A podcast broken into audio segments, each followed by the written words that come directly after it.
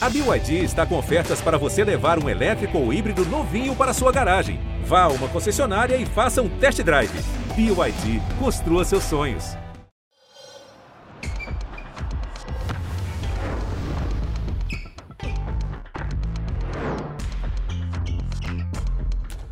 Fala galera, tudo bem? Mais um podcast chegando aqui, hoje com um convidado sensacional, nosso eterno capitão da seleção brasileira, na minha opinião, o jogador mais respeitado do futsal de todos os tempos, né? um jogador que tem o carinho né, de todo o atleta, de todo o profissional, de todos os. Não sei se de todos os dirigentes, mas com certeza dos principais atletas da modalidade, das grandes lideranças do nosso futsal.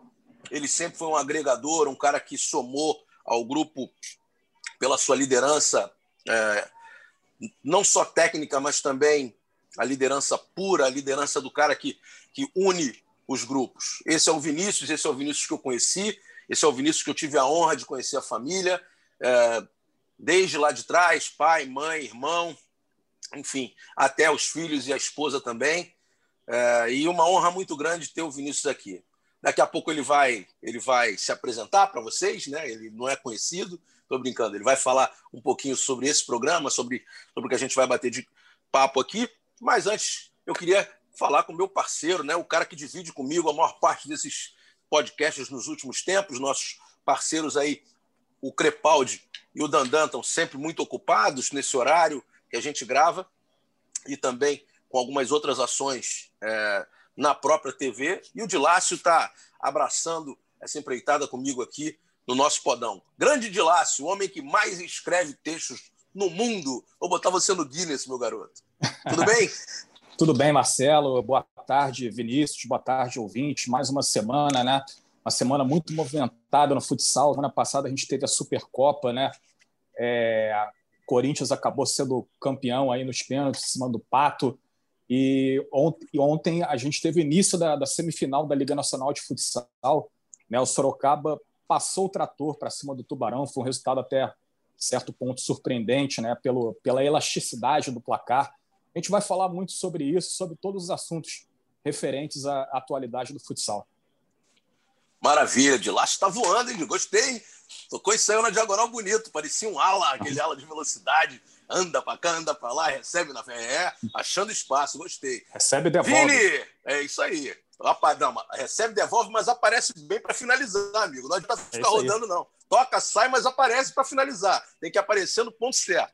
Aí que tá o segredo da brincadeira. É isso ou não é isso, Vini? Oi, Marcelo. Obrigado pelo convite, primeiramente, a todos vocês aqui do podcast. E obrigado também, Flávio, todos aqui que estão nos escutando. E é um prazer estar falando com todos vocês. Não, bacana, bacana. É sempre bom estar contigo aqui, porque você tem uma, uma visão sempre, é, primeiro ímpar, claro, você tem uma visão de, de, muita personalidade sobre o jogo, conhece bastante sobre várias áreas, conhece muito sobre os bastidores também, e esclarece isso com muita franqueza. Né? A gente teve a oportunidade de estar num curso agora de gestão do nosso querido Felipe Ximenes, né, que hoje é o gestor do Santos, é, eu ia nas tuas, nas tuas aulas, às vezes é, você palestrou também para todas as turmas deles, é, todas as turmas que ele que ele teve, e já são cinco, ele já está indo para a sexta turma, o Vinícius faz parte aí sempre com a palestra dele, a gente participando bastante. E a clareza com que você coloca as coisas é que, é que faz a grande diferença no, no, no na, tua, na tua maneira de, de expor as tuas ideias. E é começando com isso que eu acho que já vou começar logo, como, como eu te falei, a gente não tem pauta. E falando um pouco sobre isso, é, essa semana a gente teve, o de laço passou aí, a gente teve a Supercopa. Quatro jogos o, o Corinthians teve, o Corinthians não venceu nenhum dos quatro. A gente sabe que o Corinthians começou, a gente está no ano atípico, o Corinthians começou bem depois da sua preparação. O Juninho fez um trabalho muito bacana, Juninho, preparador físico, uhum. conseguindo equacionar bem a parte física para o Corinthians chegar nesse momento hoje. É, o Corinthians tem uma, uma boa estrutura, mas o Corinthians não venceu nenhuma das partidas e conseguiu chegar no título. Não foi, na minha opinião, uma, uma competição tecnicamente muito boa e, na minha humilde opinião, também não, não teria como ser com equipes jogando sucessivamente num ano em que não se prepararam adequadamente. É, como você vê a modalidade hoje, Vini? É, você que vem de uma geração é, de, de, grandes jogadores, de uma técnica apurada, é, obviamente também com a parte tática muito bem trabalhada, e você morou na Espanha há muito tempo, você sabe como funciona lá, mas eu vejo um jogo hoje com o desenvolvimento técnico muito atrás do que é a parte tática, do que é a parte física, principalmente, e não vejo emocionalmente alguns jogadores que poderiam usufruir da sua parte técnica é, essa, essa tomada de decisão correta em determinados momentos. Eu queria que você fizesse um balanço sobre isso e, e, e me desse a tua opinião de como você está enxergando a modalidade dentro de quadra. A gente, eu não quero saber fora de quadra. Claro que o fora de quadra influencia muito, mas fala primeiro dentro de quadra. Se você quiser estender para fora de quadra também, fica à vontade. É, então, Marcelo, eu tenho comentado bastante. Eu, eu, eu vejo Olha, eu acredito que eu vi 80% dos jogos da liga, né? Eu, eu tenho me dedicado a isso, a produção de conteúdo, então assisto todos os jogos, edito quase todos os jogos. Tem um material aqui é, bem grande. Acompanhava ano passado e nos outros anos um pouco mais de longe, mas agora de uma maneira até um pouco mais profissional. É, fiz um curso de analista de, de performance, analista de desempenho, do, do Carlê, né, do Rodrigo Carlê, até que é pelo projeto do Marquinhos Xavier, da Amax. Então, é, tenho me dedicado a essa questão. E o que eu vejo é que talento individual nós temos ainda. Nós temos bons jogadores individualmente. O que, que seria bons jogadores individualmente, tecnicamente? Jogadores com qualidades técnicas, que muitas vezes não conseguem converter essa qualidade em resultado, ou seja, em plasticidade. Porque quantos jogadores habilidosos nós já vimos no nosso futsal e não conseguiram fazer o que o Falcão faz, o que talvez um Cime fez, o que talvez um, um jogador né, da, da, atualidade, um Leozinho, está fazendo. A gente vê isso aí em muitos lugares, em peladas, em, enfim. Só que a questão não é essa qualidade técnica, é converter isso em resultados, né? Só ter a qualidade técnica, ela não. Sim, sim. Só ela, ela, é, ela é inútil. E eu vejo que o que falta nos atletas é um pouco de entendimento de como usar essa questão técnica. Isso é um primeiro ponto. Entendimento de quando, quando usar. Isso falta bastante. E, vai de encontro com o que você falou, tomada de decisão. Primeiro ponto. Segundo ponto, o jogo hoje é muito mais físico, na minha visão, muito mais exigente, com muito menos metros, o jogo está feito por milímetros, então está mais difícil para o cara de qualidade para ele conseguir se destacar. Eu tenho muitos jogos antigos e eu faço muitas comparações nesse sentido. Tinha mais tempo de raciocínio, tinha o físico não mandava tanto, então a parte técnica ela conseguia sobressair. Por quê? Porque não existia essa questão do físico muito forte. Quem tem a bola sempre sai prejudicado ele tem que se preocupar com o drible e com a bola. Quem defende, ele tá, só está preocupado com a defesa em si, ele não tem que controlar a bola, né? Então, esse é um ponto para mim primordial. Outro ponto é a questão da liberação do contato físico. Os jogadores são mais bem preparados fisicamente, os times são muito mais bem preparados fisicamente. Para você ter uma ideia, a nossa geração foi ter, eh, foi ter conhecimento tático depois dos 20 anos de idade até os 20 anos a gente não sabia o que era um 4-0, o que era o que era uma, uma, né, uma jogada trabalhada em conjunto, os padrões né, que a gente tem hoje em dia. A gente não tinha acesso. Hoje em dia, os jogadores com 15 anos já têm conhecimento tático. E isso diminui a diferença entre os bons e os piores. Hoje, se você pegar um menino lá do Amapá, estou falando do Amapá por uma questão de, de territorial, é, territorial, né? Ou lá do Nordeste, que, vamos dizer, está mais longe do, dos grandes centros, é, de onde estão as equipes, vamos dizer, eles já têm a informação de uma de César, eles têm a informação de o que é uma marcação quadrante, os conceitos do quadrante. Antigamente, essa diferença era abismal, porque o conhecimento estava somente numa região que, que tinha acesso. Hoje, com a internet, com as informações dos cursos, isso, isso diminui as diferenças, os treinamentos são melhores. Então, Marcelo, eu acredito que não é um fator só, mas todos esses fatores contribuem. Por isso que eu acredito que há sim talento, Só que, é, se eu fosse fazer uma crítica para os atletas, os atletas é, não estão sabendo usar, talvez por falta de formação, por falta de uma melhor, melhor esclarecimento em relação a como usar o talento que tem, mas é, esses fatores de acesso à informação, treinamentos melhores, o, a, a, diminuição do nível de baixo para o de cima diminuiu, e o contato físico, que hoje é muito mais permissivo que antigamente. Eu tenho, eu tenho vídeos aqui, cara, e isso aí é inegável. E estou fazendo um dossiê, tá? Dessa Liga Nacional bom, só das, das, faltas não apitadas, que é um absurdo. Ótimo. Chega a, ser, chega a beirar o absurdo. Tá? Maravilha. É isso, é isso. Isso é muito importante. A gente tem falado muito nisso. E só para contextualizar, rapidinho, o quadrante é uma marcação por zona, utilizada é. muito por é, pelo Ferret, principalmente. Quatro jogadores, duas linhas de dois jogadores na linha quatro, ou seja, bem próximo do, do seu próprio gol, fazendo uma marcação por zona. É, e há uma movimentação em conjunto para o lado onde está a bola. Mas é, só para a gente deixar um pouco mais fácil para o entendedor, para o torcedor, enfim. E a de César, uma, uma, um posicionamento de desmarcação, de desmarque, né, é, criada pelo PC, numa, foi criada pelo Cabreúvo, inclusive, numa, numa movimentação para se desmarcar é, e, e sequência na jogada. E o PC acabou utilizando esse posicionamento de desmarcação como um sistema. O PC criou um sistema em cima disso e muitas equipes, até no futebol de campo, já estão utilizando essa movimentação. É, lá, emenda uma pergunta para o Vini aí, por favor. Tá bom. É, Vinícius, a galera que acompanha futsal é, ficou, digamos assim, abre aspas, mal acostumada né, a, a ver assim, é, gerações e gerações com muitos craques. Né? É, teve a sua geração, né, que tinha você, Lenísio, Falcão, mais anterior Manuel Tobias, é, Vander Iacovino, Jackson, Douglas, são caras que, que o torcedor ligava a TV muito para ver ele, né? para ver o cara jogando. É claro que ele, que ele via também a seleção, o jogo do clube, mas o torcedor se atraía muito pelo tamanho do jogador, né? pela, pela idolatria do cara, pelo ídolo do cara, e a gente sabe da, da importância que é um ídolo para o esporte. Né? Você vê na, na geração atual aí da, da seleção brasileira, do futsal brasileiro, um jogador com potencial de se transformar um grande ídolo, um cara que a, que a molecada vai ligar a TV domingo de manhã, se tiver jogo da seleção, para ver o cara jogando, aquele garoto que vai falar: oh, quando, eu, quando eu crescer, eu quero ser igual a esse cara, não sei o quê, eu quero, eu quero me tornar igual desse cara. Você vê alguém com, com esse perfil aí de se tornar um grande astro do futsal?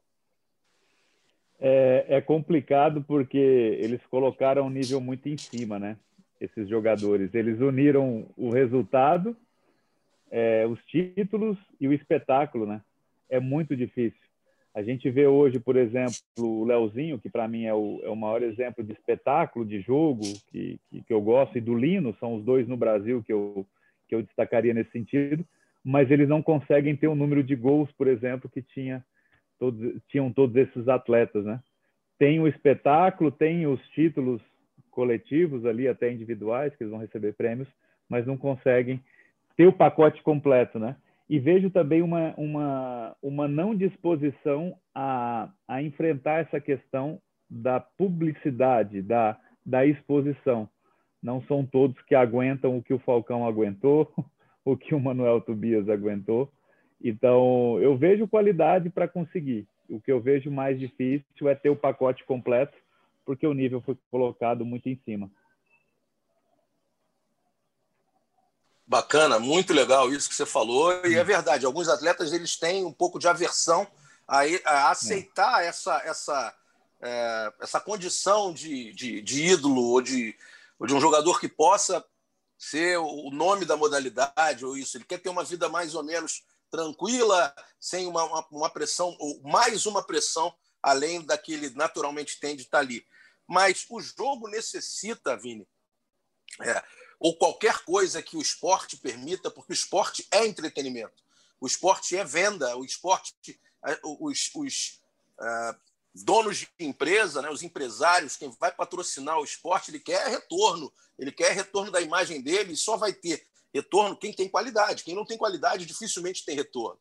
É, se você for comprar um produto, é, e quando você for comer o produto, né, falando de alimento, se o produto estiver estragado, você não vai comprar aquele produto de novo. E assim acontece com qualquer coisa que as pessoas pagam para assistir. Se você não estiver vendo qualidade naquilo que você está assistindo, você vai, obviamente, trocar por outra coisa. Hoje nós temos aí não sei quantos é, aplicativos, canais, a internet está bombando, e quando a gente traz um produto que é, outrora, olha que palavra antiga, mas que, é, obviamente, antigamente tinha uma, uma qualidade maior, coletiva também, mesmo com uma velocidade menor, é, as pessoas assistiam, as pessoas queriam assistir porque alguém ia participar individualmente, dentro daquela pergunta anterior, com uma inteligência no momento certo para poder aparecer. Hoje, com a parte física chegando e o jogo pegado, a gente pode achar um atrativo nisso também.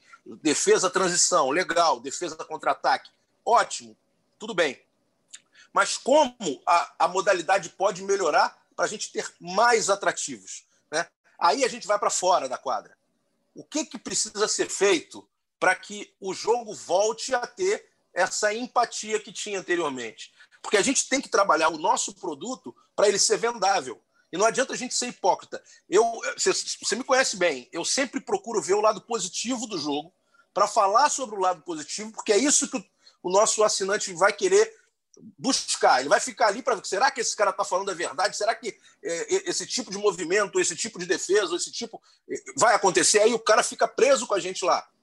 Agora, tem, eu, eu comentei dois jogos nos últimos tempos e que a minha, a minha fala, é, eu, eu, me ouvindo depois, a minha fala era de tristeza, cara, de ver jogos ruins. Correria, correria, correria, correria, correria, nada acontecendo. E se eu, que sou um cara extremamente otimista, que sempre vendo a coisa dessa forma e procuro vender dessa forma, sentir isso, vendo o jogo, e olha que eu tenho total tranquilidade, são muitos e muitos anos fazendo isso. É, eu senti essa, essa, essa dor, cara, de verdade dor. Eu fico imaginando o cara que está em casa assistindo. Ele torce pelo time dele, mas ele está vendo uma modalidade que está indo por um caminho errado, achando que está indo por um caminho certo. Eu queria a tua opinião sobre isso e pode discordar à vontade. Foi só um pensamento meu, uma maneira de encarar isso. Porque eu e Daniel de Lácio, a gente trabalha para vender, para ajudar a modalidade. É o nosso emprego, é claro que é a nossa batalha, é o meu ganha-pão também, mas eu preciso ver um produto melhor. Né? Senão vou fazer outra coisa, não tem o menor problema. Mas eu tenho que trabalhar naquilo que me dá prazer de trabalhar, como foi até agora, e pode continuar sendo. Eu queria a tua opinião sobre isso.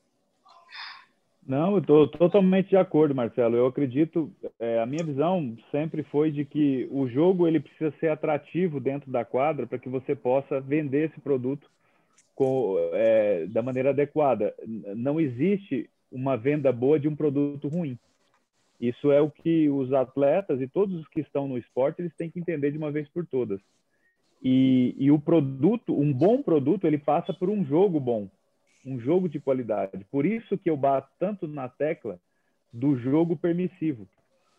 O nosso produto futsal não tem a ver com briga, com luta, com guerra, no sentido de um jogo físico, como é, por exemplo, o handball, que é um jogo muito físico, certo? O nosso jogo, ele como natureza do futsal, ele é espetáculo. Ele tem a ver com caneta, com chapéu, com, com dribles em, em, em um espaço, é, é, um pequeno reduzido. espaço reduzido.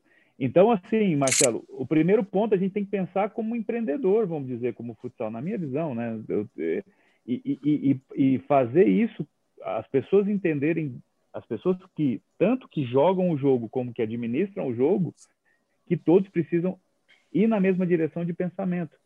Queremos um futsal melhor? Queremos. Então parte pelo jogo. Então eu tenho que ser uma, eu tenho que ter uma gestão, na minha visão, onde eu atue dentro do jogo, da quadra. Vou dar um exemplo da NBA. A NBA mudou as regras, mudou as regras das décadas, da década de 90 porque o jogo ficou muito físico. Hoje as faltas são muito mais regulares, muito mais apitadas regularmente. Por quê? Porque o jogo ficou físico.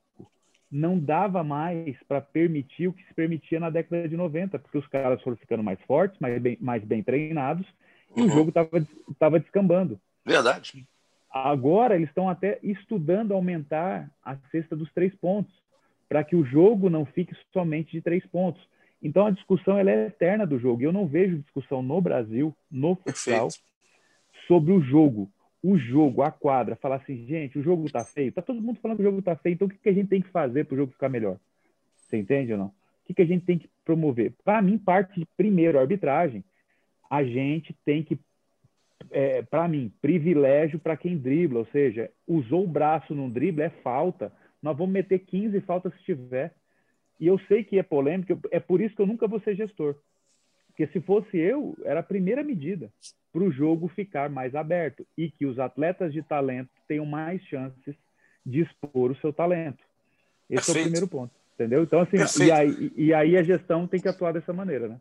Não, eu acho, acho é, perfeita a tua colocação, hum. principalmente, é, e não só no habilidoso, não. Às vezes, né, é claro que tem que privilegiar, é, privilegiar o habilidoso, mas a gente vê coisas absurdas. O treinador mandando o cara botar a mão no peito do jogador que está se movimentando. Cara, isso é obstrução, pelo amor de Deus. O, o pivô está recebendo a bola, o fixo está empurrando o tempo todo, cara. É, é, são coisas fora as faltas que não são marcadas de, de, de, toda hora alguém segurar e não levar cartão. Tá feio, fica chato, fica ruim. É privilegiar a defesa, é, é, é privilegiar quem privilegiar quem não, quem não consegue é, ter o desenvolvimento técnico. A gente não tá, a gente está atrasando o jogo. É, eu não sei até que ponto a regra é permissiva para que isso aconteça, ou se é uma interpretação do árbitro, pressionado por alguém ou não pressionado por alguém. O que eu sei é que estão matando a essência do jogo. A essência do jogo, que é uma essência técnica, ela está deixando de ser uma essência. Eu não sei porquê, eu não sei com que intuito, eu não sei se para facilitar o jogo em países que, que não tenham esse tipo de, de qualidade, mas a verdade é que a gente está perdendo um grande produto e está piorando demais a qualidade da, das nossas transmissões. Gilácio, emenda uma pergunta para o Vini aí. Tá bom. É, em cima desse assunto ainda, Vinícius, você acha que a FIFA pode fazer alguma coisa em termos de, de regra para melhorar a qualidade do, do jogo? É, eu, eu acredito que a, a, a regra é interpretativa. Se você pegar, por exemplo, eu tenho contato com o pessoal da Tailândia, da Liga da Tailândia, tenho acesso aos vídeos, e lá é mais permissiva ainda que a do Brasil, tá? Mais permissiva ainda. Ou seja, o, o pau come, vamos dizer. O pau come mesmo. Então, a questão é o país, a liga em si, ela pode criar os seus critérios. A FIFA não proíbe que a arbitragem, por exemplo, crie uma, um, uma, um conceito ou é, siga um padrão de ter um jogo menos permissivo. Isso não é proibido pela regra. É claro, é, você é, vai respeitar o jogo em si, né? Cinco contra cinco, sem interferir em questões que são básicas do futsal. Mas eu acredito que a questão é uma criação de um perfil e de entender o que nós queremos para o nosso esporte, sabe, Flávio? Eu acredito que é muito mais isso. O que, que a gente tem que fazer para o jogo ser melhor? E essa é a discussão na, na, desde o meu ponto de vista, sabe? É, é, é, fala, é, é falar assim, caramba, cara, é, vamos pegar os vídeos aqui dos lances. O que está atrapalhando o jogo? O que está fazendo com que o, os jogadores é, não consigam se destacar, os jogadores mais destacados? E eu acho que tem muito a ver com essa questão de que eu falei. O físico aumentou muito, está muito mais bem preparado, está muito mais difícil surpreender. E, e com isso, o talento acaba sendo prejudicado a, por causa disso e da permissividade que existe dentro do jogo. Tá? Então, bacana. Eu, eu, acredito que é da gestão mesmo.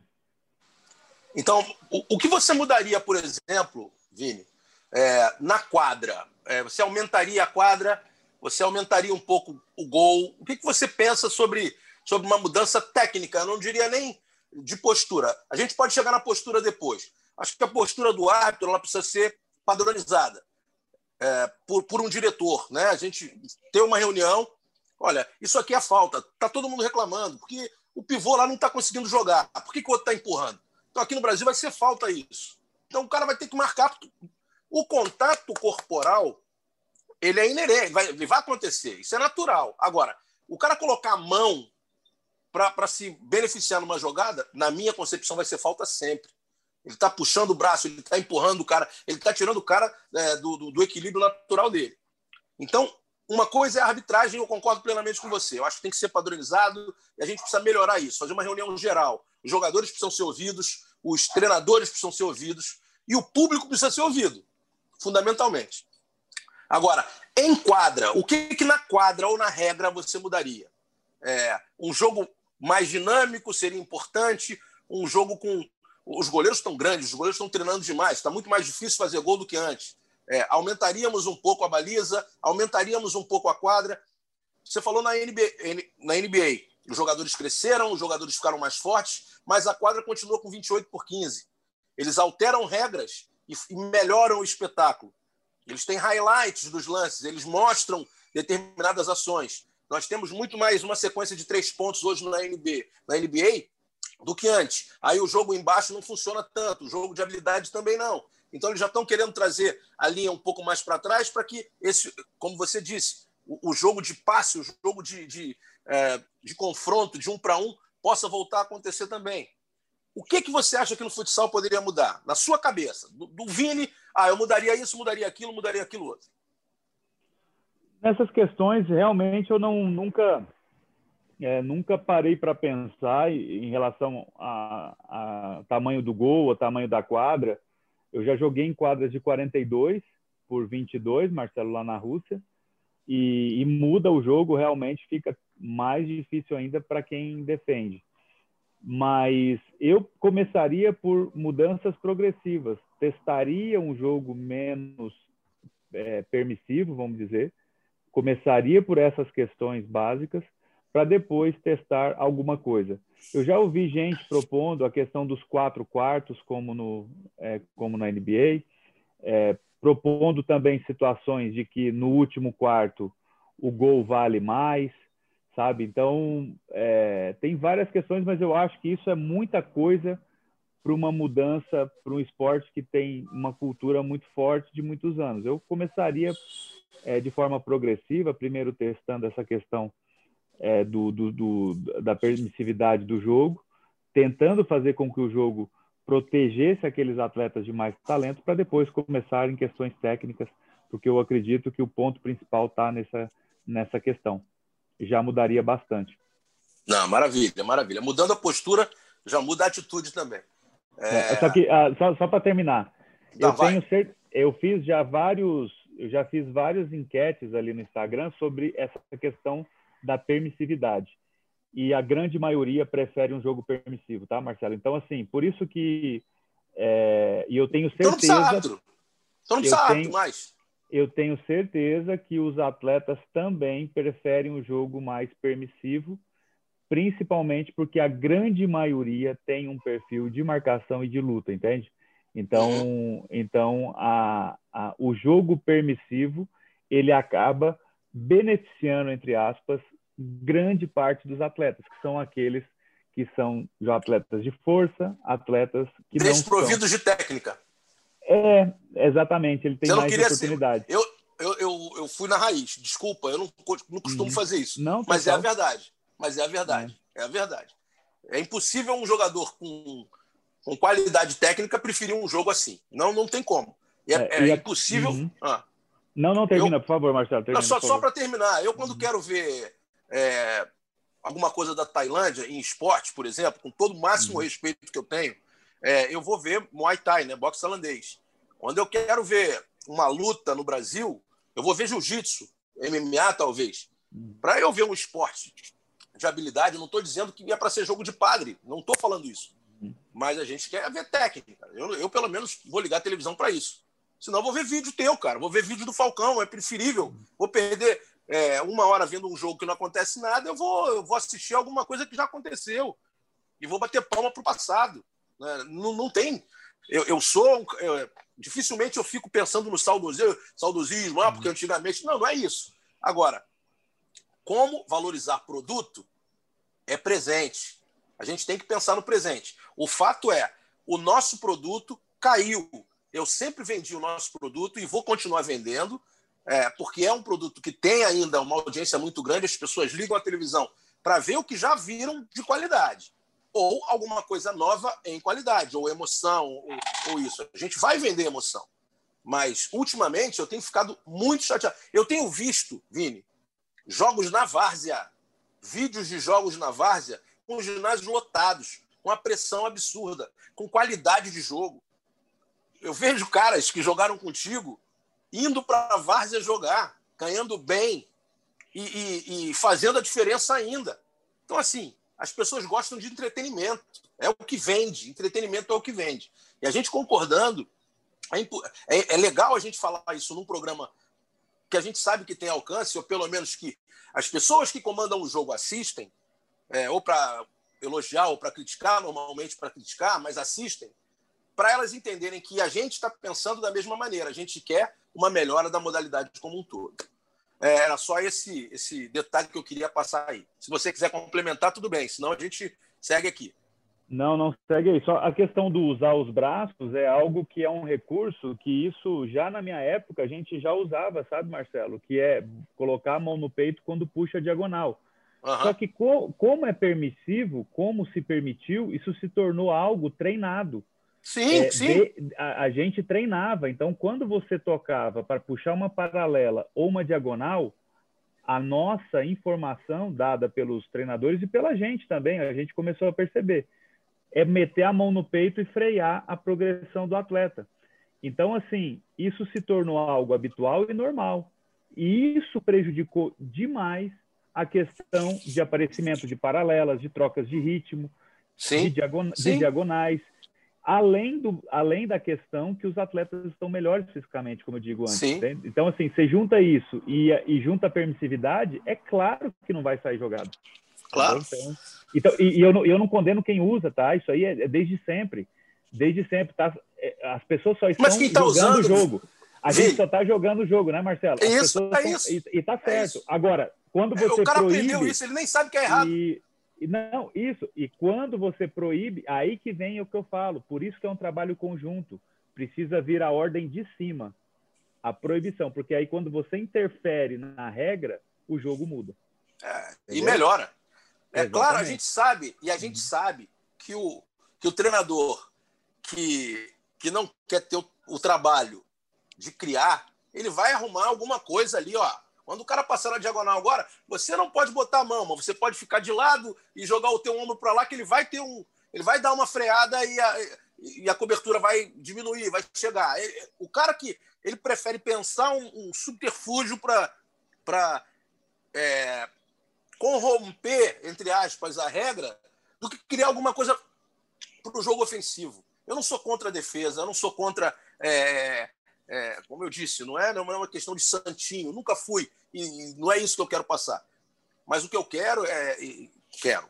Nem quero nem exijo. Eu, enquanto consumidor do jogo, é, porta-voz, sim, né? falo para muita gente, eu quero ver qualidade, cara. Eu quero ver qualidade. Eu sei que quem está assistindo aos jogos está é, sempre me mandando mensagem, eu sei o que eu ouço, eu sei o que a minha te televisão é, pede, eu sei o que o, o assinante de uma, de uma maneira geral, gosta. E se eu não passar a, a, essa verdade também para quem é do jogo, eu vou estar sendo hipócrita. Então, nem tudo que as pessoas aprendem e não sabem que é errado, é, elas, e mesmo considerando certo, elas têm que entender que é errado. O certo é o certo, mesmo que ninguém esteja fazendo, e o errado vai ser sempre errado, mesmo que todo mundo esteja fazendo. Isso é fundamental. Segue, de Lácio, manda uma para o Vini. Vamos lá. É, Vinícius, você teve Papo uma bom, carreira. Hein? Você teve uma carreira muito vitoriosa, seleção brasileira, Atlético Mineiro, Carlos Barbosa, é, o El Pozo da, da Espanha, que você ficou muito tempo, Orlândia. Se você tivesse que eternizar um momento, se você tivesse que escolher um momento da sua carreira como mais especial, né, um momento que você é, eternizaria para sempre, que momento teria sido esse? Em clubes, eu, cara, eu escolheria o jogo da Intel de Orlando em 2012, a final da Liga.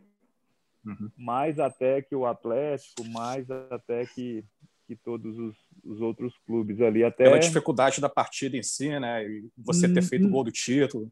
Não, não, não foi, foi, não foi por isso, Flávio. Foi porque, cara, eu voltei para o Brasil depois de 10 temporadas fora, 11 na verdade, né, com uma da Rússia. E E eu voltei numa situação que eu, que eu falei assim: ah, eu vou tentar jogar essa liga para tentar ir para o Mundial. Se o joelho realmente estiver ferrado, como o médico russo disse, eu, eu vou encerrar a carreira agora, já com 35 anos, e está tudo certo.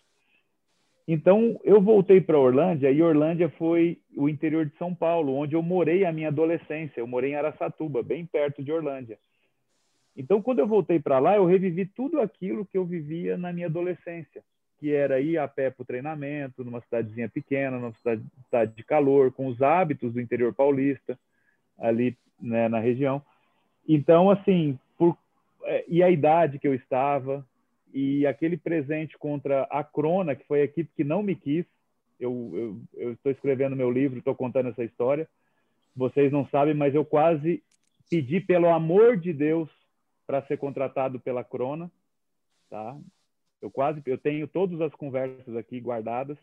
Eu pedi pelo amor de Deus para ir de graça para a Crona e não me quiseram. E eu eu, e a, a Intel me, me quis. Eu falei, eu vou com um contrato é, de risco, eu vou de graça e vocês só me pagam se eu jogar, porque eu não quero jogar se meu joelho doer. Se eu chegar no treinamento, tiver com dor e falar eu não quero treinar hoje, eu não vou treinar e vocês não têm que me pagar é, vou rescindir o contrato sem oneração nenhuma para vocês e eu não vou estar tá obrigado a treinar. Então, toda essa situação, com 35 anos, e sair um gol no final do jogo contra a equipe que não me quis, é, num contrato de risco, voltando da Rússia depois do médico falar que eu não tinha mais condições de jogar. Ele falou Entende? em russo, Vini. Ele é, falou em russo. É. O problema foi pois, esse. Pois é. E aí depois ali a convocação para o Mundial e nós fomos campeões. Então, é, o contexto ali foi a primeira final de liga, a primeira final de liga depois que eu saí do Brasil, que os meus pais estavam na arquibancada. Meu pai e minha mãe, depois de 11 anos, me assistiram ao vivo, com os meus filhos, a minha esposa também. Então, foi uma situação assim, aquele jogo para mim foi foi algo assim surreal, né? Tudo deu muito certo. E o joelho acabou suportando, né? Exatamente, o joelho suportou. Enfim, é, Flávio, eu operei dia 1 de junho, se eu não me engano, cara. A final foi em outubro. Eu operei, eu quase não joguei. Eu é, é tinha dois meses de pós-operatório, eu tinha naquela final. Então, foi algo sem explicação.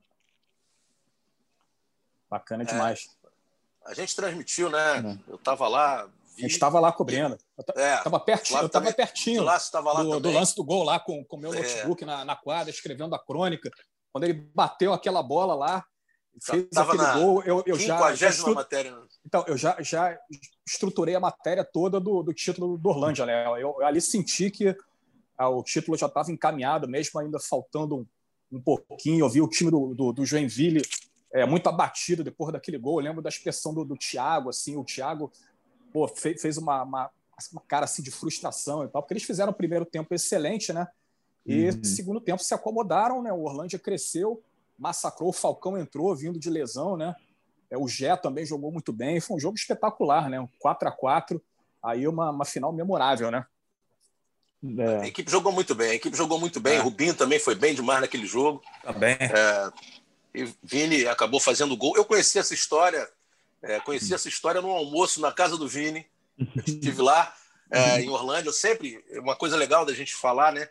Eu sempre gostei muito de assistir a treinamentos das equipes que vão disputar a liga. Não todas, obviamente, não dá para assistir a todo mundo na pré-temporada, mas normalmente eu visito três, quatro, cinco equipes é, na pré-temporada e eu comecei a fazer isso exatamente em Orlândia. Eu fiquei muito amigo do, do, do Carlão, que era o supervisor, do Sidão, e aí o Vini, num desses, numa dessas temporadas que, que ele teve lá em Orlândia, me convidou para almoçar na casa dele e a gente conversou bastante sobre um outro assunto que a gente vai entrar agora, né, que era a criação de uma associação de atletas de futsal. Ele teve essa ideia é, que hoje acabou é, acontecendo, né? O, Leco e o Leco, Rodrigo e David estão, estão à frente do, desse grande projeto. Eu sei que o Vinícius deu um suporte aí técnico sobre, sobre, sobre essa ação.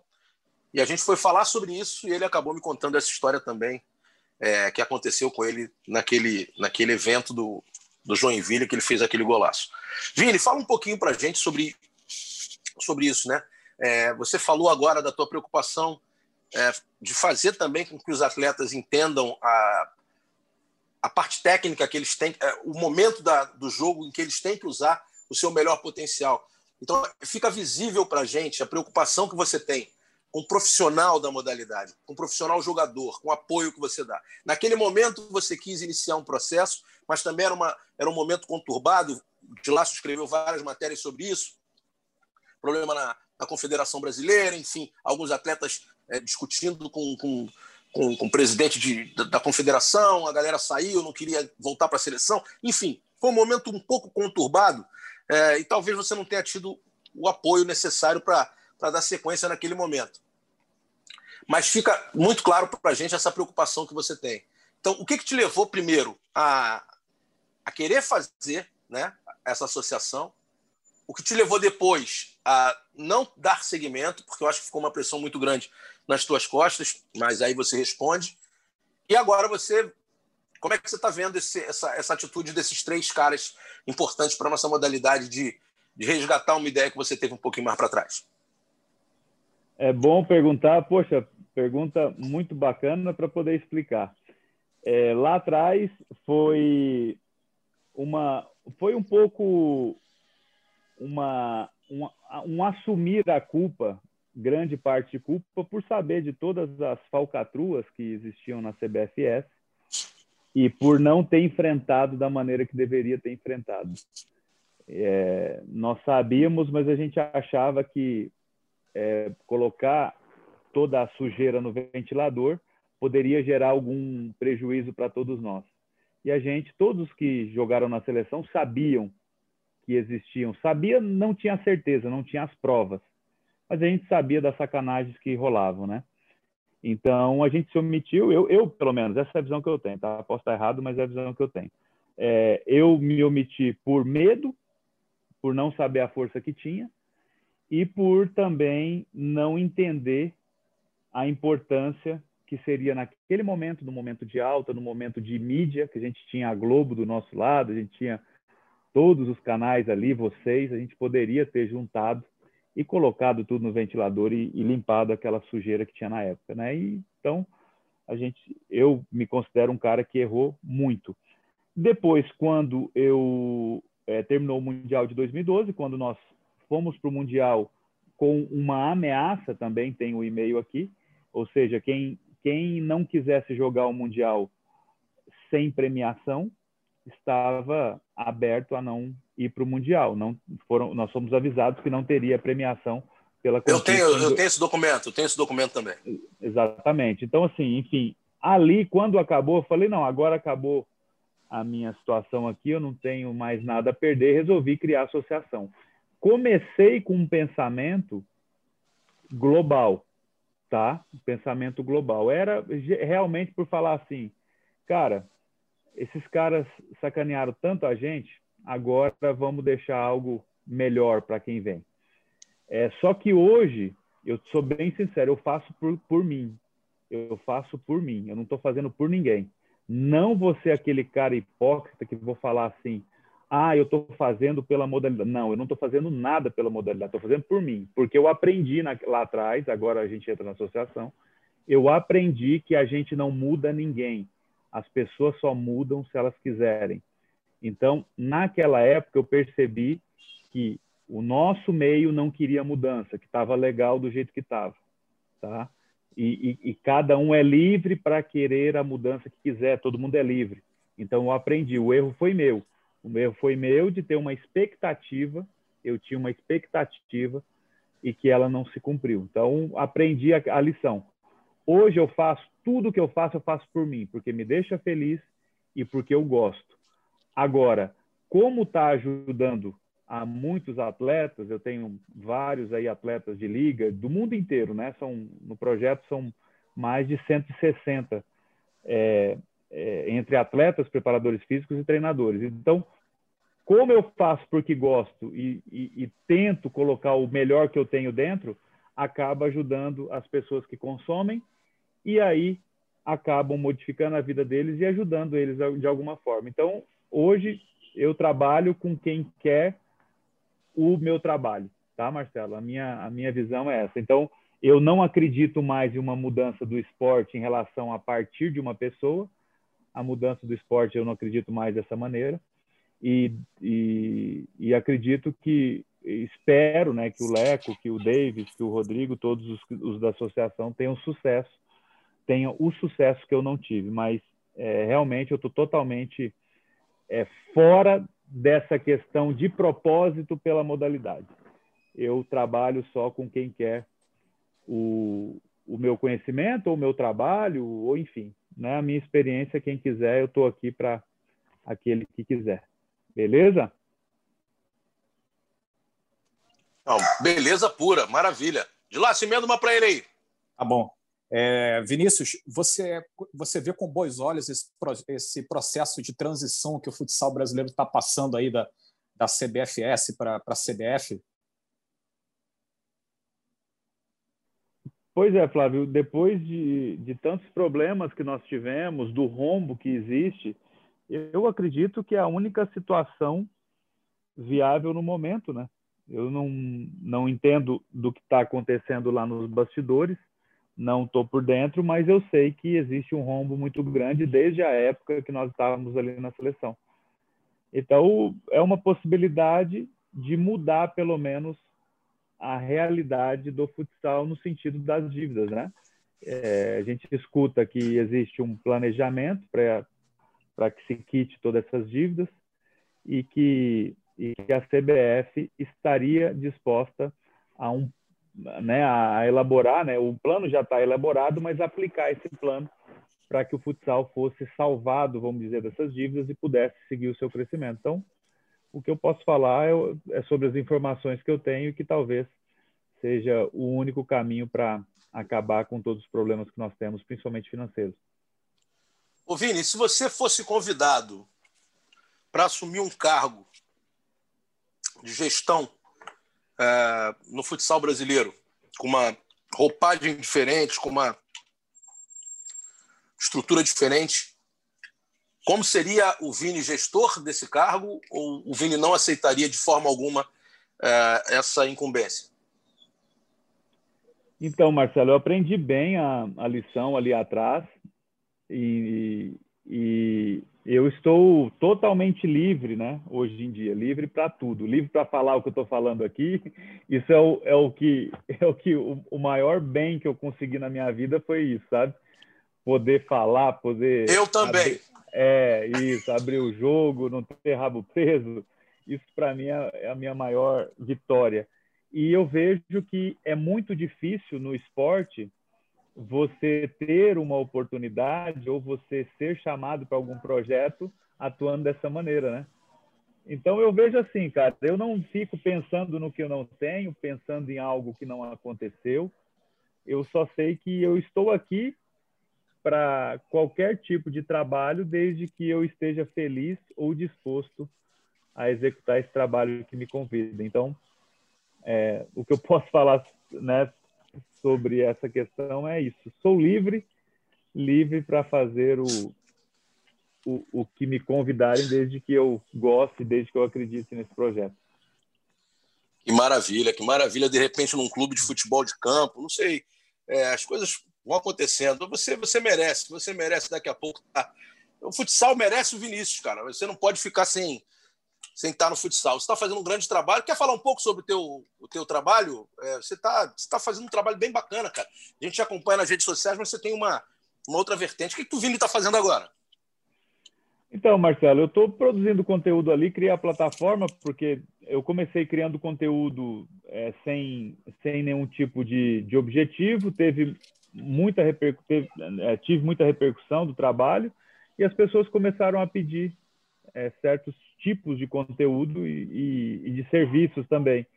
Aí eu criei algo para atender essas pessoas. E é uma, é um, se chama Clube do Futsal, é uma plataforma de conteúdo sobre futsal de todas as áreas, é onde, onde os atletas ou pre preparadores físicos ou profissionais do futsal é, buscam ali acesso à informação de outras pessoas do meio. E basicamente reuniões semanais, enfim, muito conteúdo. No total vai ser um ano, né? Vai ser até abril. Serão mais de 100 reuniões, cara, 100 reuniões falando sobre saída de pressão, sobre ataque meia quadra, sobre goleiro linha, sobre falta. Tudo que eu aprendi no futsal com todos os treinadores, eu estou colocando nesse clube para acesso para aqueles que queiram e invertendo a ordem, né, Marcelo? Invertendo. Ao invés de eu querer convencer as pessoas, por isso que eu também não, nem vou fazer nada de propaganda, ao invés de eu convencer as pessoas de algo, as pessoas que queiram esse conteúdo, que procurem, que, que vá atrás ali, e eu estou disposto a isso, atender aqueles que queiram esse tipo de conteúdo. Esse é o objetivo ali. Ah, maravilha, maravilha. Ô, Dilácio, é, vamos falar sobre Liga Nacional de Futsal. É, Vinícius mora na cidade de Tubarão, né? Tá morando em Tubarão ainda, né, Vinícius? É pertinho de Tubarão. Da, pertinho. Orleans, é, pertinho, né? Orleans, isso. Da, ah, legal. Da meia hora, meia hora de Tubarão. Não, maravilha. Pertinho aí. É, mas teve, jogou em Tubarão, né, no finalzinho da carreira aí, teve, teve é. uma participação no início desse processo todo. E é legal a gente fazer, falar com ele sobre isso também, né, Dilácio? É... Sim, sim. Emenda, é, vai, vai, Pergunta alguma então, coisa nesse sentido, é, Vini. Então, é, mesmo porque assim, é, o, o Vinícius pegou o início ali do, do projeto do Tubarão na Liga Nacional de Futsal, né? Era uma coisa assim que estava começando e o, e o, Tubarão teve dificuldades na, nas primeiras campanhas na Liga. E hoje a realidade mudou completamente. Né? O Tubarão é um time que chega no, nos mata-matas. Ano passado a gente falou muito do, do, time do Tubarão, que ele foi líder da primeira fase por várias rodadas. Elogiamos aí o trabalho do, do técnico Gordo. Eu queria saber do Vinícius. É, como é que ele vê esse crescimento aí da, da, da, da equipe do, do, Tubarão? Se é algo que você esperava? O que, que você projeta para o futuro do Tubarão? Você vê o, o, o Tubarão como uma potência do, do, futsal brasileiro, né? um time que, que vai conquistar grandes títulos, que vai estar em competições internacionais. O que você espera desse time aí? Olha, o Tubarão, fico muito feliz de, de ver o Tubarão nessa situação, porque eu cheguei ali em 2015, eles tinham que vender a vaga, né? Ou jogar naquele ano. Foi aí que eles me convidaram para jogar, para tentar reativar o projeto. Deu certo. O orçamento era o menor da liga, um orçamento bem baixo, com problemas de estrutura, inclusive. E agora conseguiram é, crescer ano a ano e chegaram aí à semifinal da competição. É, o que eu vejo o Tubarão, ele tem grandes problemas de subida de orçamento por não ter ainda uma, uma empresa forte como o Tramontino, né? como ali as empresas é, que são no caso de ACBF, de Magnus e de Joinville, principalmente, que são equipes que têm um patrocinador master muito forte. Então, o Tubarão ele tem a, a, empresa que patrocina, a principal, que é muito forte, mas ainda não disponibiliza um orçamento do tamanho dessas empresas. Mas eu acredito que está no caminho, até pelos, pelos resultados que vem conseguindo, tem o apoio da comunidade, a prefeitura apoia bastante, principalmente as categorias de base.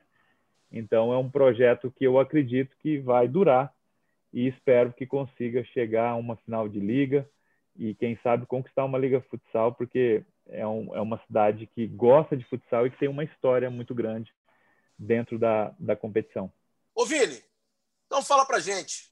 Você acompanhou o jogo na última quarta-feira entre, entre Tubarão e Sorocaba?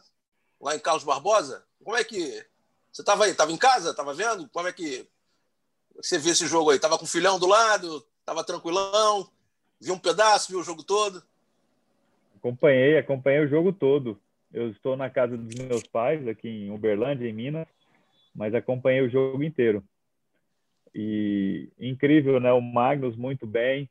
Interessante que ano passado, na final da Liga, o Magnus é, sofreu desse veneno que eles aplicaram contra o Tubarão, né? Contra o Pato Futsal na final eles sofreram.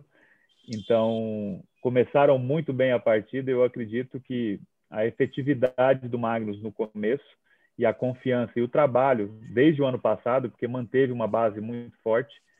Esse quarteto, para mim, eu até comentei num, num dos grupos que eu tenho ali, que faz tempo que eu não vejo um quarteto com tanta química como esse. É difícil você encontrar essa química nas equipes. Raramente você vai jogar durante uma carreira. Se eu contar na minha carreira durante 20 anos, eu joguei em, em seis equipes no máximo que tiveram essa química de quarteto, sabe? De jogar num, no, é, sabendo o que o outro vai fazer, numa sincronia, no entendimento. Rodrigo, Lino. Leozinho e Charuto. Leozinho e Charuto, é. Esse quarteto, e eu acredito que está é, tá muito difícil, vamos dizer, vencer o Magnus. E vejo muito mais mérito do Magnus do que é, falta de qualidade do Tubarão. É, é, é realmente o Ricardinho estudou demais, né? Principalmente quando, quando o Marcinho vem para o jogo, o Marcinho que tem uma qualidade né, ímpar no passe, acha passe no fundo da quadra, acha os companheiros sempre muito bem posicionados. Foi muito bem marcado também nessa, nessa, nessa postura, mas desde o início, como você falou, foi uma marcação muito incisiva também da, da equipe de Sorocaba. Roubadas de bola lá na frente e saída para o gol com facilidade até. Né? O Gordo demorou um pouco para mudar e é, é, complicado porque como é que funciona isso? Eu, eu, a gente sabe, né, Vini? Mas queria que você falasse um pouco sobre isso. Como é que funciona na cabeça do jogador? Tomar um, dois, três gols assim. É... Isso aconteceu também na final lá, que você fez aquele gol, fez o quarto gol.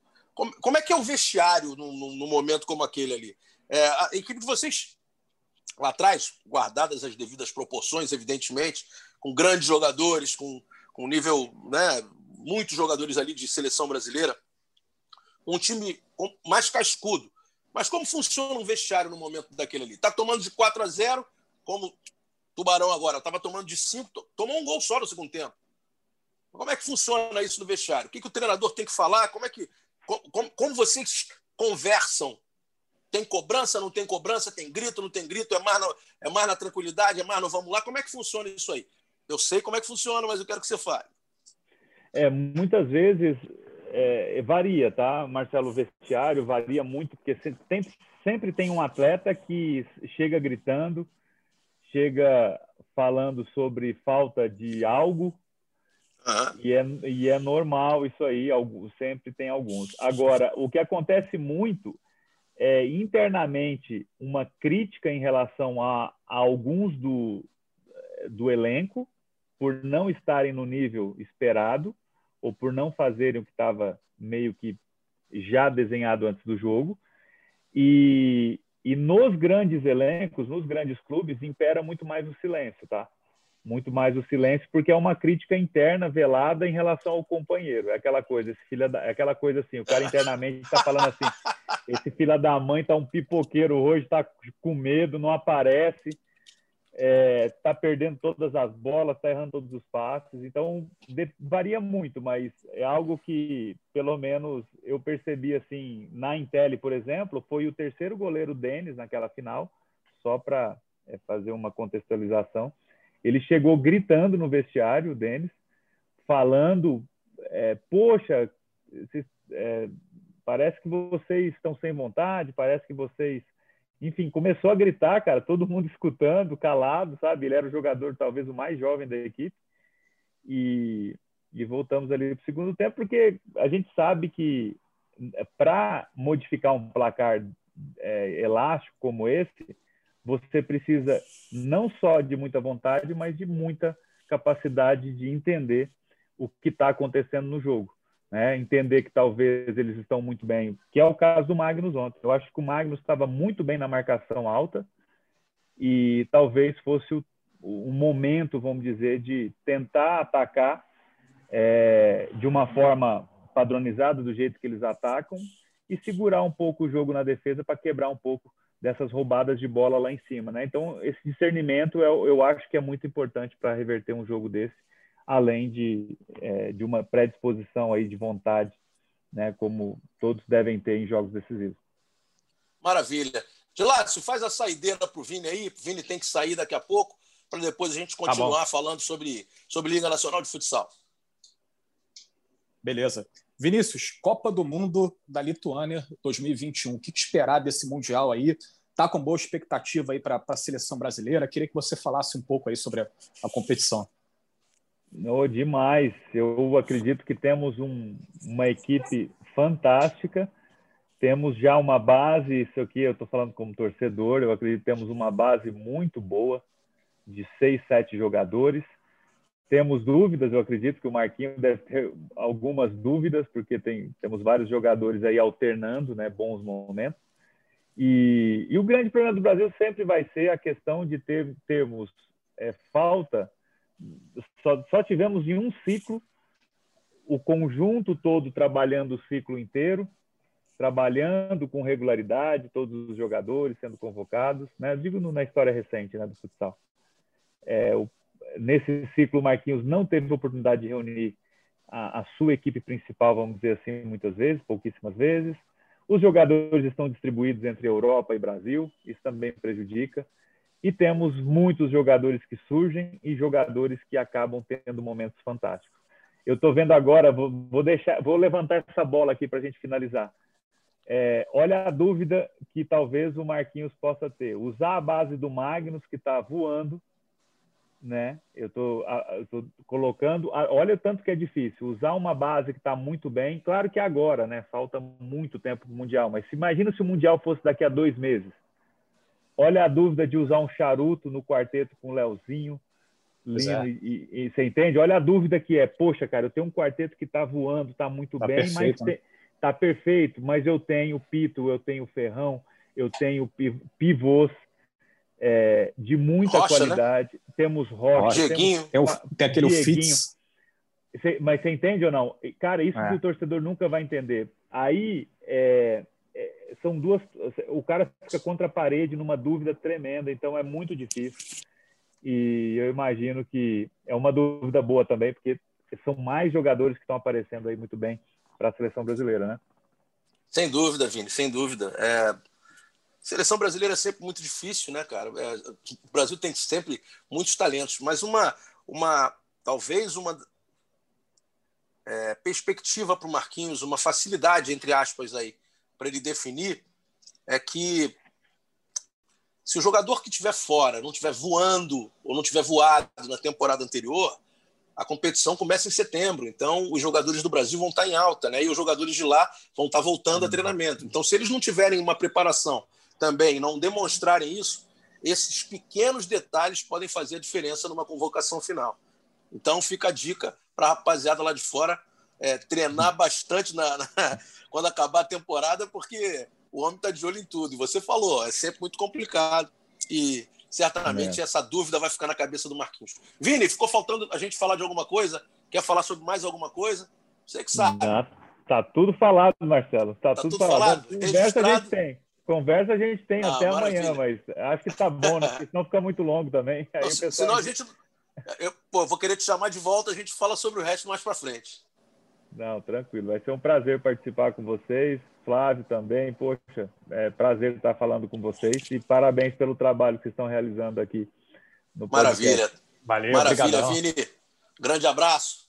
A gente vai falar agora sobre, sobre é, todo o restante aí da Liga Nacional de Futsal. Né? Temos o, o jogo sensacional entre Carlos Barbosa e Corinthians. É isso, galera. Vinícius na área, sempre sempre uma aula, né? E agora tivemos uma substituição também aqui. Fabrício Crepaldi chegando para trocar passes com a gente, para tocar e sair na diagonal, receber na frente e finalizar. O nosso querido Flávio de Lácio, ele não se aguentou né, e já escreveu 1 milhão 380 mil 230 matérias e está escrevendo a próxima. Então a gente trouxe o Crepaldi para essa substituição. Crepaldi, um grande jogador, né? rápido, ágil, aquele cara que finta, que finaliza, que chega, muita disposição. Estão chegando aí para substituir o de Laço. Tudo bem, Crepaldi? Tudo bem, você, Marcelo. Obrigado pelos elogios. Eu só não sou tão habilidoso quanto você, né? Porque eu já vi vídeos aí de caneta, você distribuindo canetas em jogos. Então, a parte da habilidade fica para você, para sua canhota, né? Isso porque eu tô com dois arrobas, Fabrício. Quando eu tinha uma, você não. ah, irmão, vamos lá. Mas tivemos um jogo espetacular entre Carlos Barbosa e Corinthians. Foi muito bom. Um jogo de muita intensidade. Eu sei que você acompanhou tudo, você está sempre ligado até em jogo da Grécia, jogo do Chipre, jogo de né, Malásia. O cara o cara gosta de futebol americano, sabe tudo, tem podcast disso. Imagina se nem assistir Carlos Barbosa e Corinthians. Fala pra gente desse jogo. Como é que. Por que, que o Corinthians venceu a sua partida, Crepaldi? Oh, Marcelo, primeiro que eu achei o jogo muito bom também. É, a gente tem visto jogos muito ruins na liga esse ano. Eu acho que é fruto também de tudo que aconteceu, mas de fruto de falta de qualidade e outros aspectos. Mas Carlos Barbosa e Corinthians, eu acho que foi um jogo muito bom, de muita intensidade dos dois lados, os dois times buscando o ataque o tempo todo.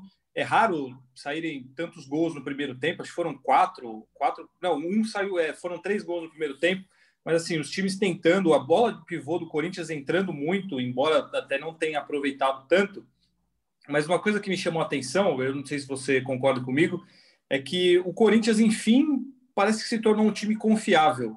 É, há pouco tempo atrás a gente viu jogos do Corinthians e era aquela coisa, até uma participação do, do Davis ou do Bier aqui, a gente falava, o Corinthians é aquele time que parece que você acha que vai, mas não vai, o negócio está travado ali.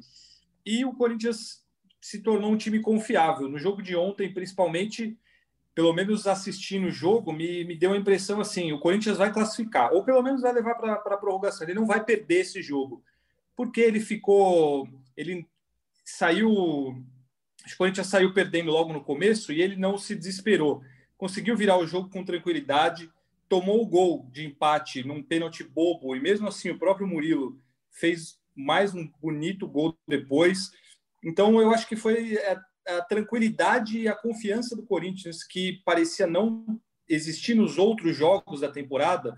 Acho que nem na própria Supercopa, que o time foi campeão sem ganhar nenhum jogo, talvez o próprio título tenha, tenha dado essa confiança. E ontem foi um jogo muito mais é, seguro do Corinthians, digamos assim. Pelo menos eu fiquei com a impressão de que, exceto no comecinho do jogo ali, algumas bobagens, os erros de saída de bola, é, depois o time se acertou.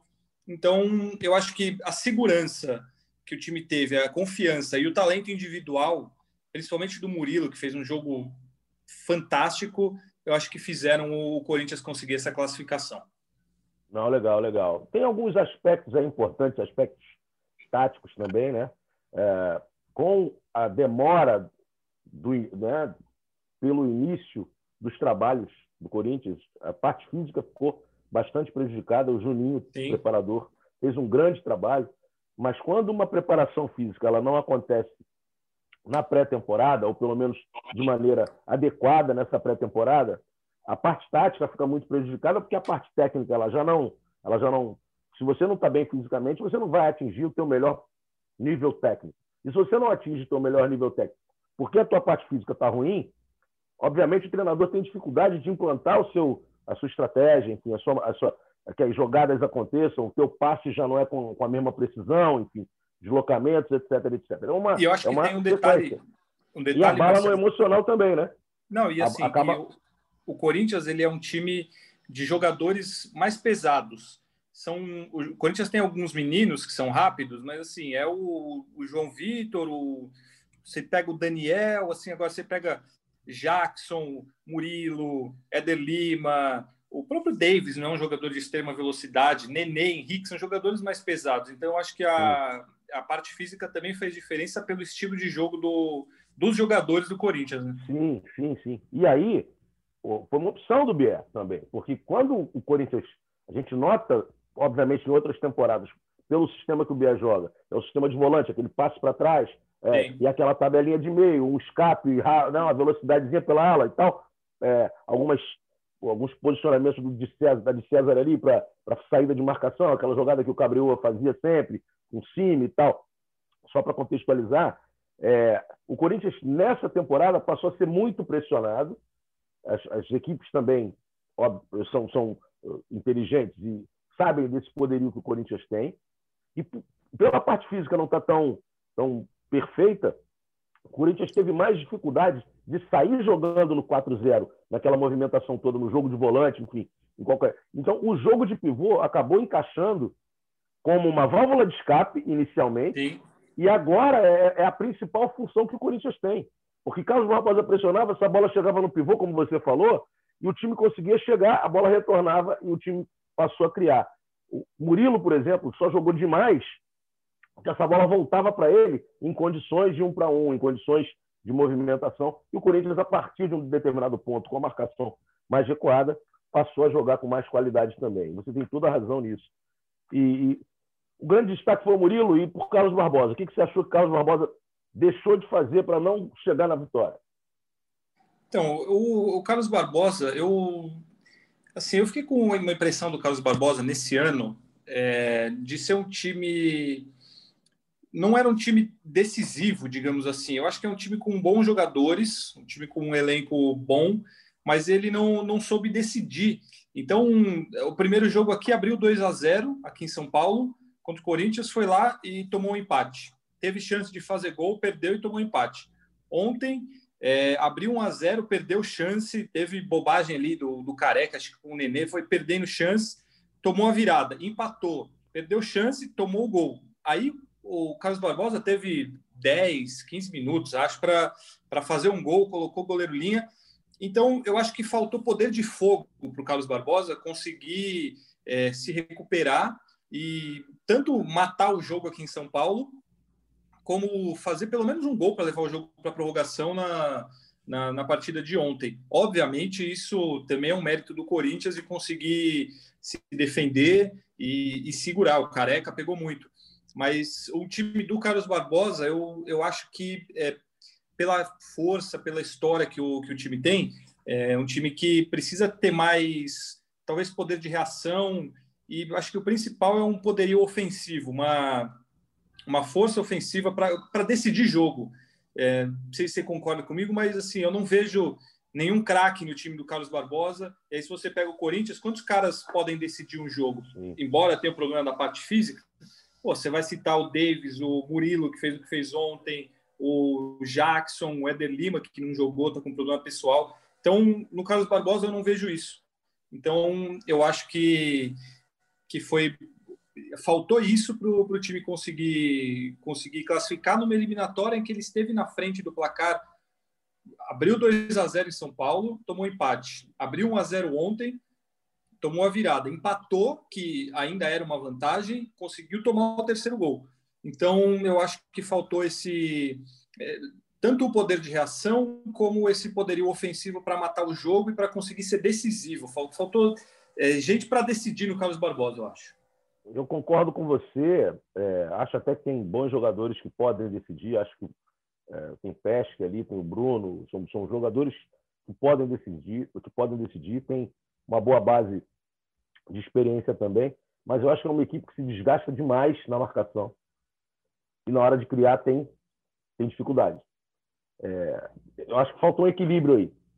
Não, não sou contra, acho o Edgar um excelente treinador, nova geração, extremamente inteligente. Tive a oportunidade de conversar com ele, mas acho eu, eu vi um time muito mais voluntarioso do que voluntarioso e criador, sabe? Esse balanço, esse equilíbrio entre as duas coisas.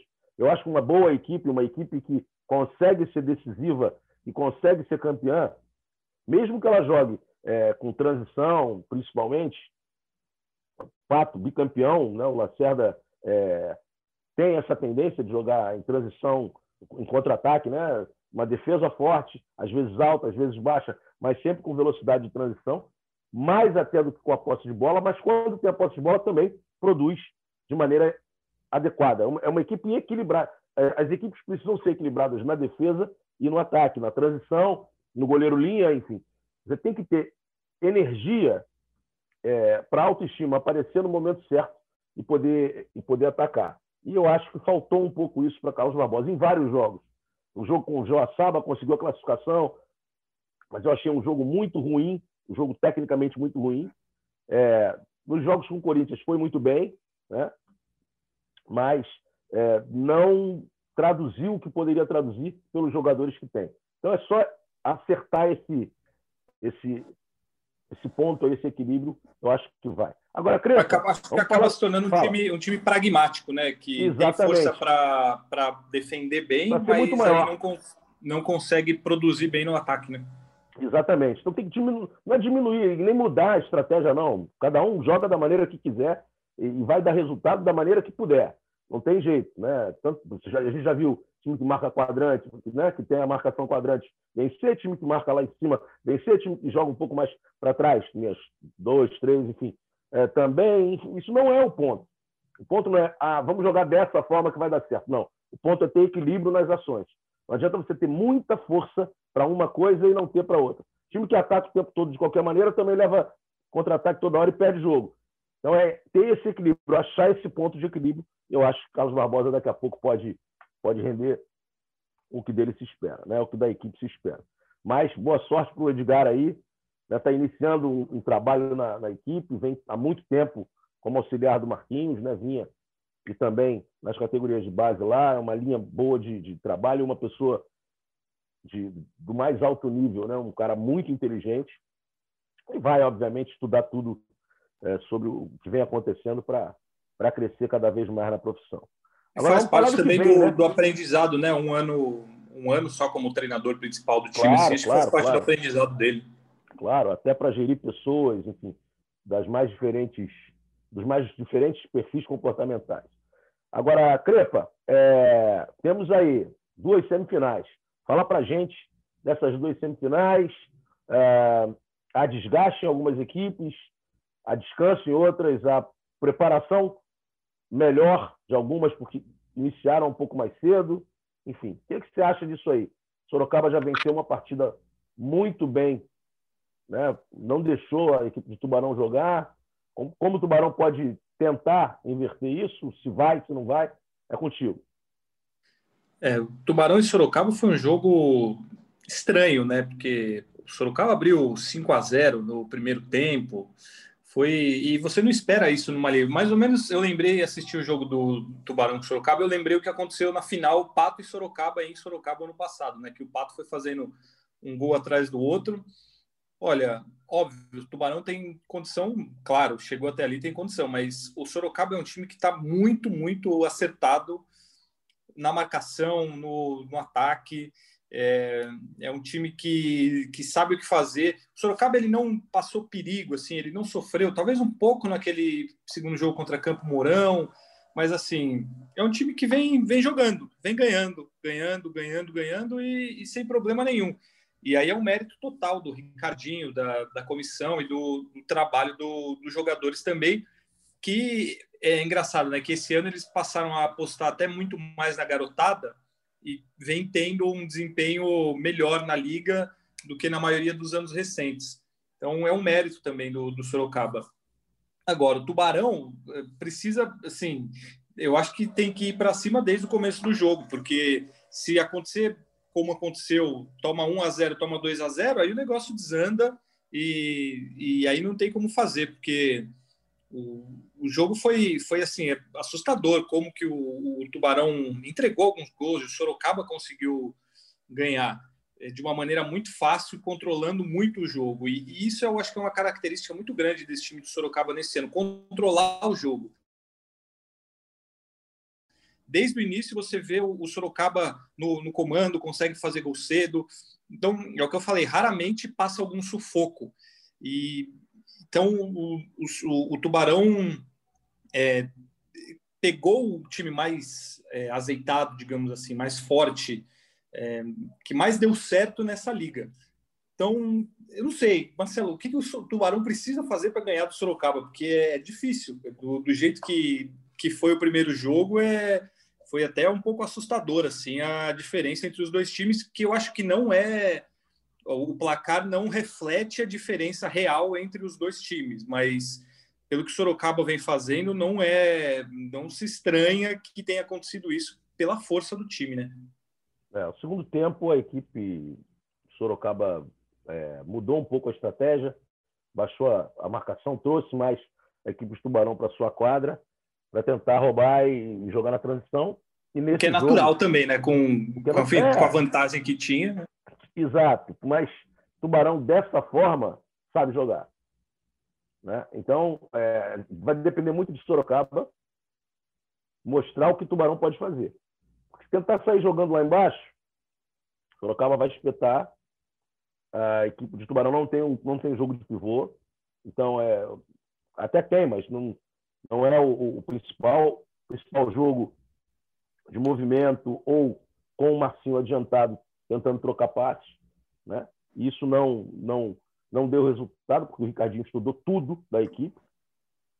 Se o Gordo, o Gordo é um cara inteligente, ele vai tentar alguma estratégia ou mudar a maneira do goleiro, do goleiro linha jogar, ou não usar o Marcinho e usar o Paquito como goleiro linha, ou mudar a sua própria defesa, arrastar o jogo. Eu, enquanto cabeça de treinador, né, num, num momento desse, se eu virar o jogo 0 a 0 eu tenho 20 minutos para tentar fazer um gol. É, é, é, é o jogo. Né? É, é, tentar arrastar o jogo. Se jogar a Vera, jogar intenso, jogar, vai perder de novo. Então ele é. não pode apostar nisso. Então a chance que o Tubarão tem é ir levando o jogo da maneira que puder, arrastar, arrastar, arrastar. E aí, minutos finais ali, botar a pressão que sabe botar. Né? Usar o seu jogo, usar suas principais armas. Não vejo outra maneira de tentar encarar. É, o Vinícius acabou de falar para a gente aqui é, sobre o quarteto da, da, da equipe, de, de, o primeiro quarteto da equipe de Sorocaba, que é um absurdo. Um absurdo. Sim. Realmente o que está fazendo. Rodrigo, Lino, é, Leozinho e Charuto estão jogando uma barbaridade. Quando esses caras estão em quadra, é, a equipe está sempre voando. Bem defensivamente, bem na saída de jogo, bem no um para um, bem no jogo de pivô. Rodrigo está tá parecendo um maestro. Rodrigo não está nem chegando para finalizar tanto. Ele Sim. comanda ali, ó, e, e dá tudo certo. Né? Independente de quem passar, eu acho, claro, se a gente for apontar um, não tem como não apontar. É, Sorocaba é o favorito, né? é favoritaço.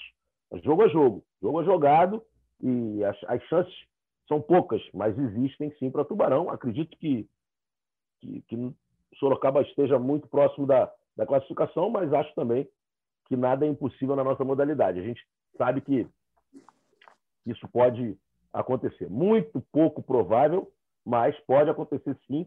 E o Gordo tem que motivar a galera dele para fazer com que isso aconteça. É, Agora, o... Se Sorocaba passar, sem querer te interromper, Fabrício, só para terminar, se Sorocaba passar, aí a coisa muda de figura, porque aí é Joinville ou Corinthians. E aí eu quero falar contigo, saber de você, o que que cada uma dessas equipes tem de positivo para poder chegar na final. Não, só para completar, o, eu acho que tem um fator aí nesse jogo Sorocaba e Tubarão. Você falou que acho que o, o, Tubarão tem que tentar dar uma segurada no jogo.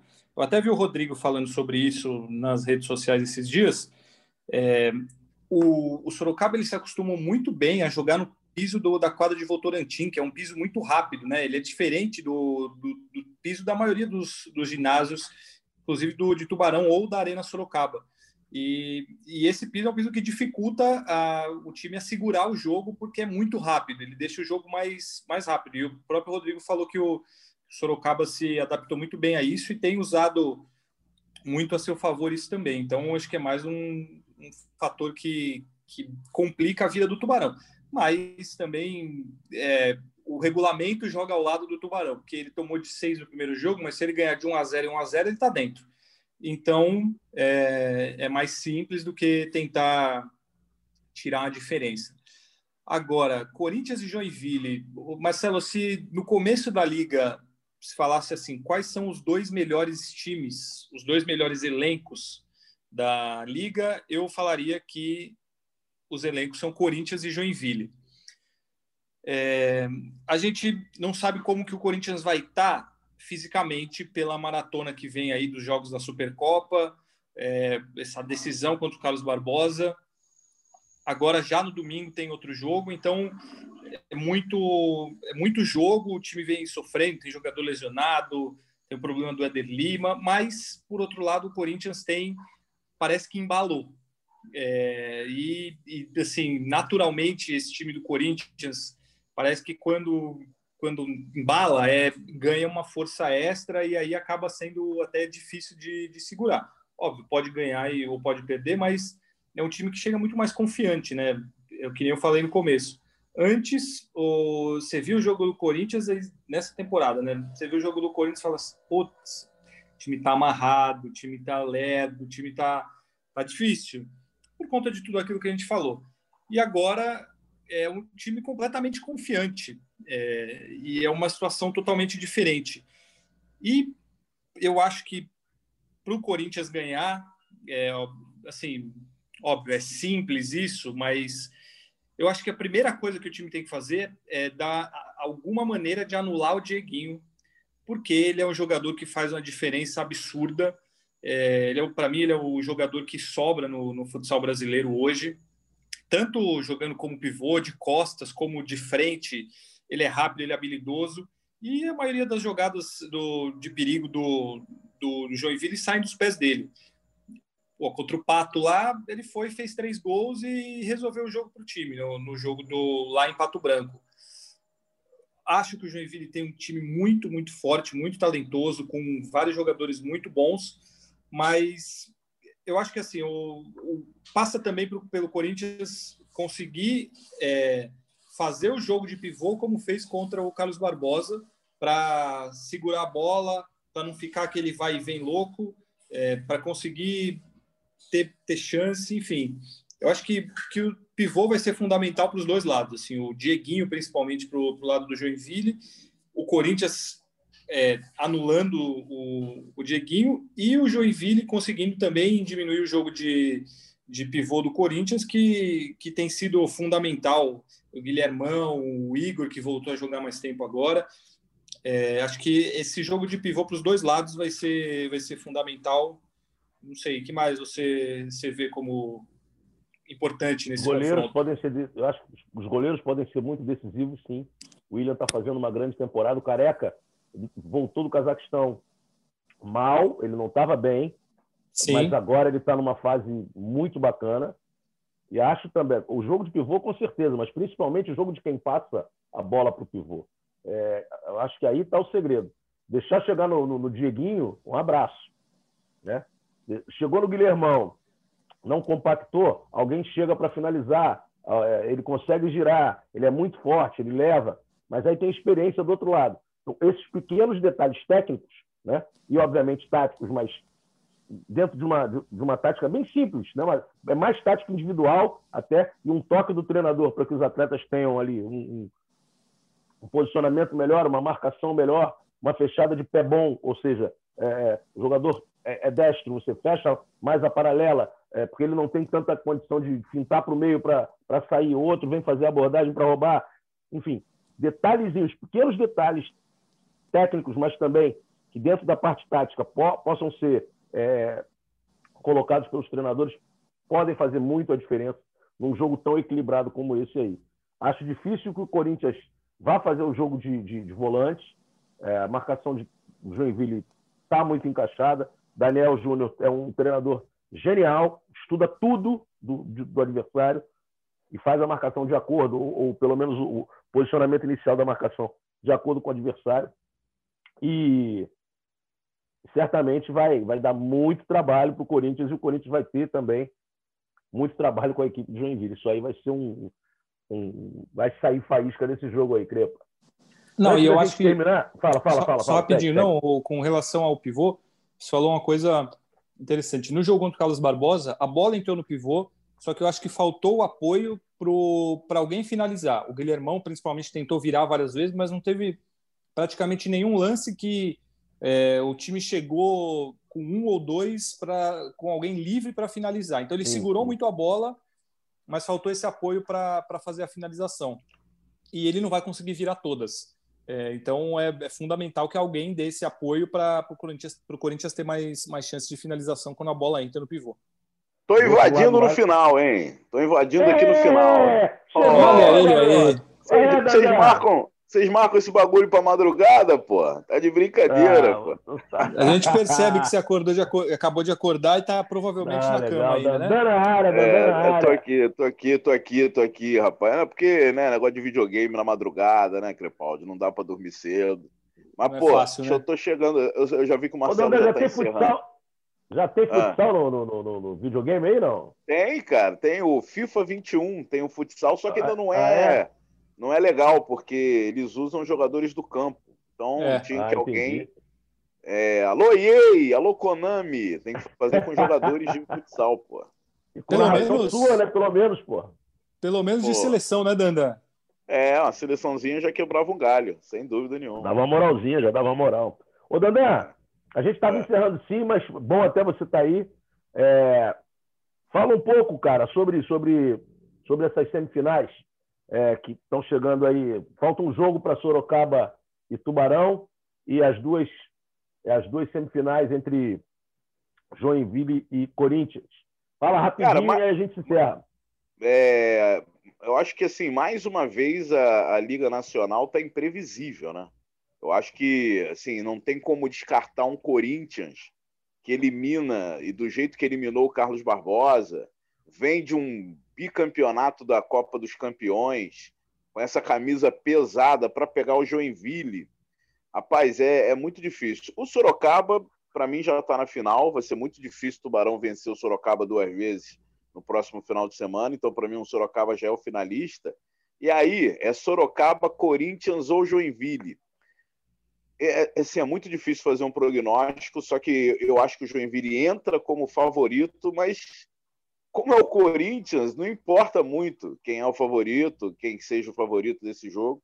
Então está muito aberta a outra final. E aí o Sorocaba vai para uma decisão, é, uma segunda seguida, né? E, e, vem o filme da temporada passada, quando teve aquela tragédia para eles, né? Lá, lá em Sorocaba, aquela derrota na final para o Pato. É, então, cara, a liga mais uma vez deixa a gente sem a única liga previsível, Marcelo Rodrigues, da história, eu não vou lembrar o ano, mas foi o ano que o Joinville foi campeão, que lá nas oitavas eu já falei, ó, Joinville vai ser campeão. E foi. Mas esse ano. do Vasco também, dá... é do Vasco, em 2000. Ah, do Vasco lá atrás, em 2000, né? Isso aí é. eu nem tava na TV ainda. Mas aquele time do Vasco era absurdo. Então eu acho assim que é mais uma liga impossível de você cravar o favoritaço. E ainda bem, né? Porque aí quem ganha é a galera, quem ganha é o telespectador claro, é e. Agora, eu queria falar que ontem a arbitragem foi ruim, hein? No jogo Corinthians e Corinthians e, e Carlos Barbosa, teve aquele pênalti claro lá. Tô achando que, que a arbitragem a arbitragem está deixando a desejar nessa reta final aí. Não sei se você. Eu acho que precisa vir de cima, Dandan. Precisa vir de cima, né? Precisa ter uma ordem de cima. Tem muita coisa acontecendo aí, muito empurrão, muita, muita mãozada, muita falta sem ser marcada. E acho tal. que está faltando critério. Uma... Tem coisa que pode é, para um, isso. não pode para outro. Tá, tá estranho. E é jogador toda hora indo para o chão sem estar tá machucado e para jogo e, e, tenta segurar o jogo porque sabe que vai estar tá suado e o cara vai, do, do, rodo vai ter que entrar. Aí tem o cara do rodo que já botou o patrocinador. Tem lugar que tem patrocinador para rodo. Pelo amor de Deus. Aí o, o cara fica lá tem que hora... entrar umas cinco vezes. É. Tem que entrar. Se não entrar, não, não arruma o dinheiro do garoto. Então, é tipo, é, é tipo o foguete do futebol. Tem que, tem que é, dar deixa pro foguete entrar. Aí complica pra gente, pô.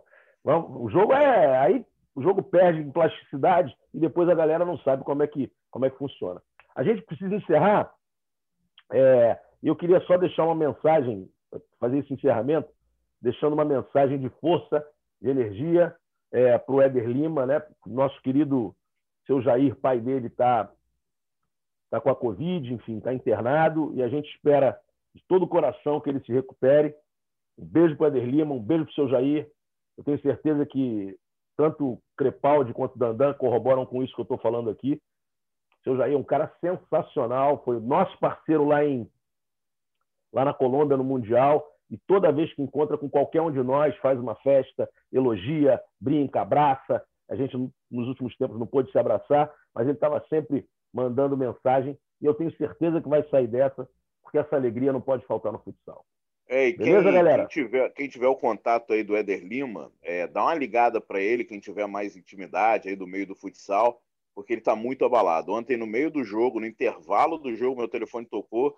Aí, como eu tenho ele registrado aqui, eu vi que era ele, atendi, chorando muito, desesperado, dizendo que não dorme já há três noites. Então, é, vale uma ligação para o Éder, porque ele está passando talvez o momento mais difícil da vida dele porque ele e o pai, cara, é um e carne, eles só andam juntos. É um e carne. E, e cara, ele tá precisando do carinho dos amigos aí, força pro seu Jair, vai sair dessa aí. Crepa! Então, eu ia justamente falar isso mesmo, desejar força para Eder Lima. Seu Jair, pô, seu Jair era amigo do meu pai há 20 anos, na época que eu jogava no Juventus, Eder Lima jogava também, e aí a gente foi se reencontrar aí, eu fazendo jogos, é, e ele sempre na torcida, então fica o nosso, nosso desejo, gosta muito da gente, sempre acompanha, é, torcedor, onde o Eder Lima estiver, ele está lá torcendo, e se Deus quiser, ele, ele volta aí para acompanhar semifinal, final de liga, enfim, para seguir aí a caminhada dele. Então, um abraço para o Eder Lima, seu Jair, pronta recuperação para ele. Um abraço para você, Marcelo, Dandan. Até a próxima. Eu vou narrar o jogo, vou narrar o jogo do seu time esse final de semana, Crepaldi. Do meu time? Aliás, é, Juventus aliás, e Turino, no Campeonato Italiano. Ah, isso aí é nossa. Você está falando da nossa filial lá. É, quero, quero ver o dia que você, que você narrar o jogo ah, da matriz é, é, aqui, o, o, Não, o, Juventus, o Juventus de verdade. Não, eu quero uma camisa dessa aí. Manda fazer uma 2G, XG, XXG, qualquer um. Né? Eu gostei dessa camisa aí. Pro, Vocês não podem ver, dessa. galera, mas essa camisa é bem bonita. O Crepaldi está com uma camisa linda aí do, da Juventus ou do Juventus? Do Juventus, né? Não, do Juventus. Da Juventus do é na Juventus. Itália. Da Juventus é na Itália, é isso aí. Maravilha, galera. Toque sai, terminando por hoje. Fabrício tomando uma vitamina, eu vou tomar a minha daqui a pouco, porque eu preciso. Dandan acordou agora, vai tomar um cafezinho, que ele é, é raiz. Fiquem com Deus. Um beijo. Valeu. É futsal na veia. Tamo juntos.